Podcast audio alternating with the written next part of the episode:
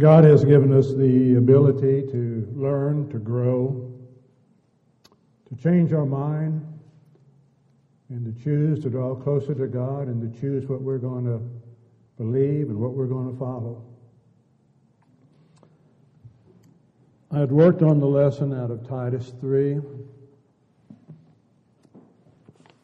And as I looked at again the topic that I had chosen, set your mind with the evening one. According to his mercy, he saves us. I was going to work out of the text, and then I changed my mind, and after Colin's statement, I changed my mind again. And time I got it, I changed my mind again. Marvelous grace. His mercy. How do you describe His mercy? You cannot. How do you comprehend it? How He uses or how He acts within our lives. We all would like to live a rich, full life, be blessed through this life. But I don't believe there's a one of us here who has not lost loved ones that they wish they would have stayed a little bit longer. It doesn't happen that way all the time. They can live well, good years, and then suffer along the way. There are those who have that concept that Kelly is demonstrating a little bit. Let's just live life. Uh, keep borrowing from, from Colin there. the time will come soon enough when we'll be looking at the roots. Uh, it doesn't matter when that is, does it? It's going to come. How do we live life above the ground? That's what matters. And trying to work with God's marvelous grace is a challenge. When did God plan our redemption? Ephesians 1 4 says, Before the world began, He planned our redemption. cannot comprehend the mind of God or the mind of Christ. It's an impossibility. Do not know how time relates to them. He's infinite, without beginning and without end. But in between the beginning and the end, there's a time, there's something called time. So how does God relate to time? Jesus knew before the world was founded that he was going to have to be the sacrifice. Now, the length of time for God would be immaterial, really, in one sense, but in another sense, you still have to consider it. Jesus knew long before it would take place. And as it unfolded, he had to deal with that. That there was going to come a time when he would come to this earth, that he would live his life to be the Redeemer, that he would be rejected by his people and would be crucified, put to death, raised again that third day. He knew that.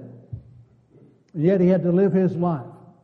Looking forward to that, if you will, anticipating that, knowing that it was coming. And yet he did it. The grace of God. We want the grace of God. We desire his grace within our lives. But sometimes we also have to be reminded how does God work with His grace in our lives? As I read through the scriptures, Jesus knew from the beginning, before foundation of the world, that He was going to be the Redeemer. When did He come? Did He come after Adam and Eve sinned? Is that when he entered the world because they sinned that he came in to be the atonement for their sins? Not then. The time frame you work with, he did not come then. He didn't come in, and, and uh, chapter 4 of Genesis came, didn't come then. As a result of his not coming as we perceive things, you get to Genesis 6, and what do you read? Every thought of man was on evil continually. He didn't come then. As you read the history on through the Old Testament, you read of God's people going down into Egypt. Read of them being down there for 430 years and praying to God for deliverance. 430 years. Again, time means nothing for God. But it is showing us there is a time frame. God has mercy for his children. But it's not always in the way that we would perceive it to be. When I want mercy, I want whatever I'm going through to be removed. That's what I choose to do. And as I read scriptures, though, it's not given that way. Sometimes God's people are told, you are going to suffer. 430 years in Egyptian bondage. 430 years they pray to God for deliverance. And when it happened, how did they receive it? They had not even gotten out of Egypt, and they're complaining. Troubles and trials come their way, and they ask the question Gideon asks the question, Why has all of this befallen us? We thought we were your people. We should be on top. We should be the ones that are being blessed and blessing others around us rather than are being persecuted. Saying all this as we talk about, I want the grace of God in my life. I want His mercy. But I'm also reminded what do I really want? I want trials, tribulations, pain, suffering removed from my life. Is that not what we pray for oftentimes?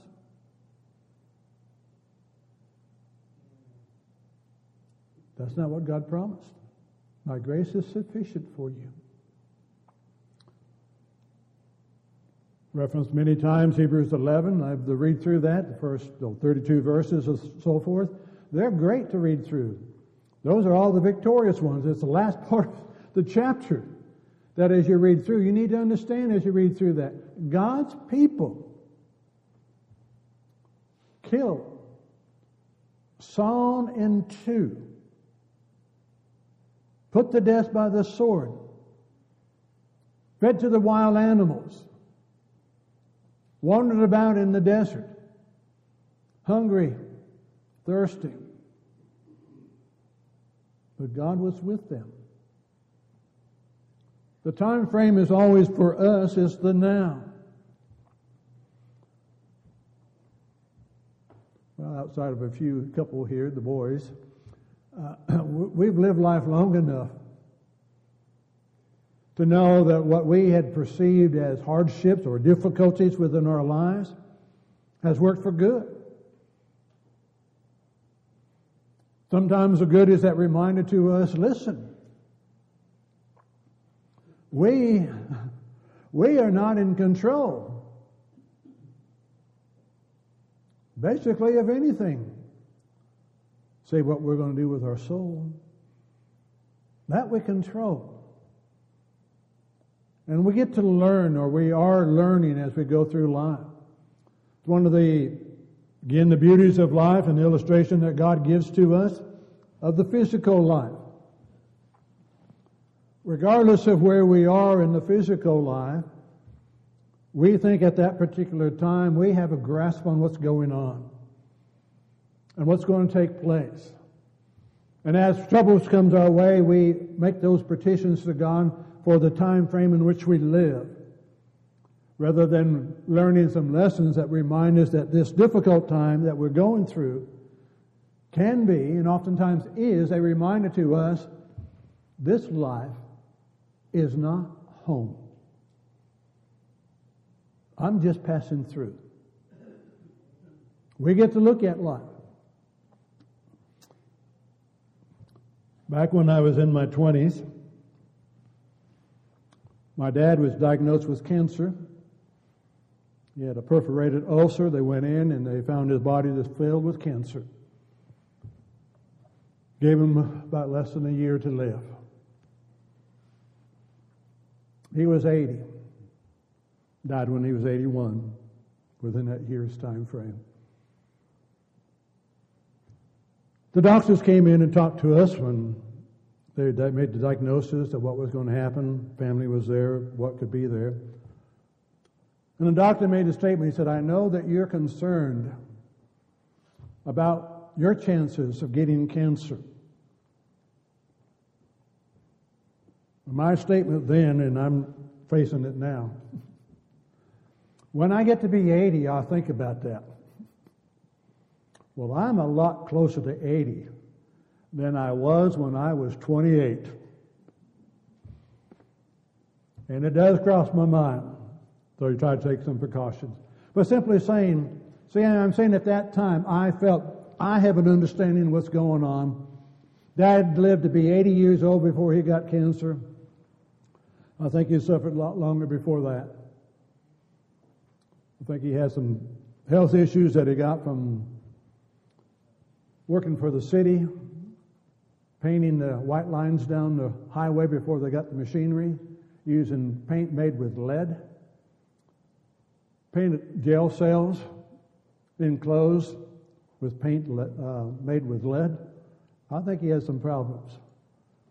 But anyway, I'm just saying at the time frame, this is my comment. I've changed that comment because time has gone by. Simply again saying, I do not have all the information that I need at this particular time to understand the mind of God. And I never will. Why? We ask the why. Sometimes it's not the why, it's the why not us.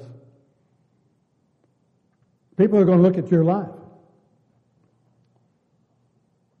How are they going to deal with it? How do you deal with that good news? Uh, happy birthday. You know, hey, it, it, it happens. We get to deal with it. I do not know who, what the future holds. I know who holds the future.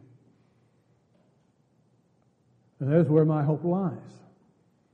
I'll go through these trials, these tribulations, and whatever else may come. And I'm reminded at times when we petition God,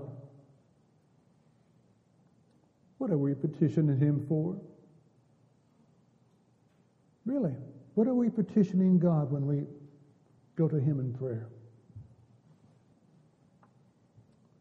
Take care of me. Take care of me. Remove this situation. None of us have petitioned God to remove this pandemic, have we? Uh, why? Because it affects me. Has it turned me to God? Has it caused me to lean on Him more? Has it caused me to understand that I do not know how it works and how it's going to unfold? But history also tells me there have been pandemics down through history of one sort or another. So it's not just removing that. Why do I want it removed? Because I don't want to deal with it. I don't want. I do not want to have to face that. Don't always get your wish. Sometimes it comes your way whether you expected it or not.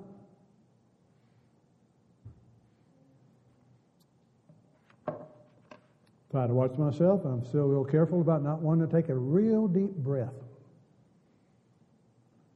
As I dealt with the COVID, it affects my lungs.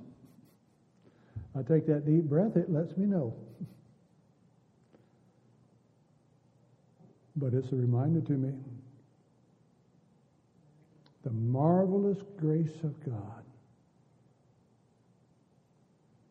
reminded in Isaiah 46 and verse 10 that God is able to declare the end from the beginning. And that, that, that just staggers the mind. He knows. He already knows. It's in His plan. There's nothing new under the sun. And particularly, there's nothing new under the sun with God. He already knows. So mine is let go. Trust God. There's lessons to be learned. Things that we can do.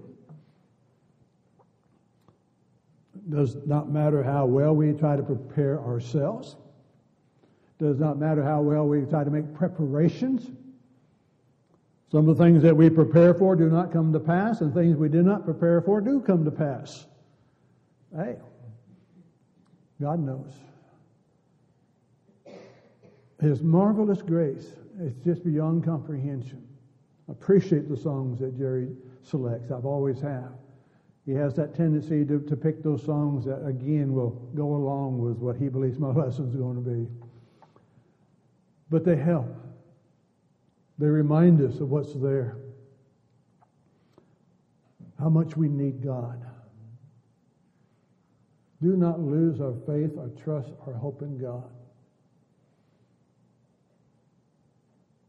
He is there and He is in control. Would you bow with me for a moment in prayer? Our gracious, our loving, and our merciful Father, we do in deep humility bow before your throne of grace and mercy this morning. Father, we're mindful of each one that's here this morning.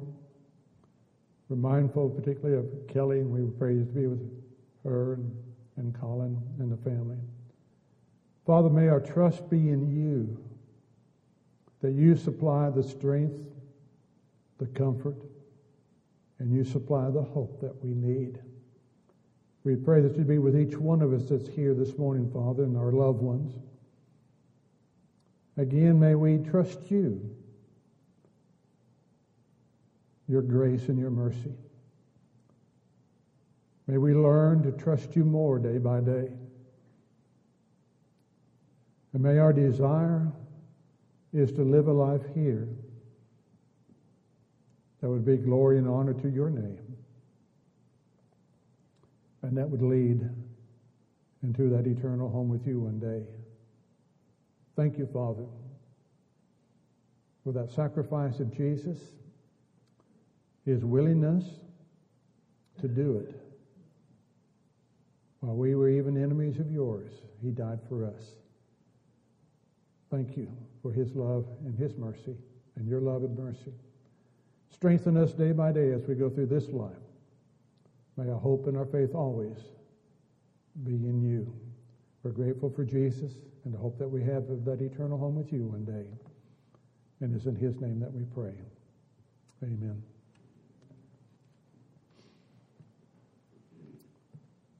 Softly and tenderly.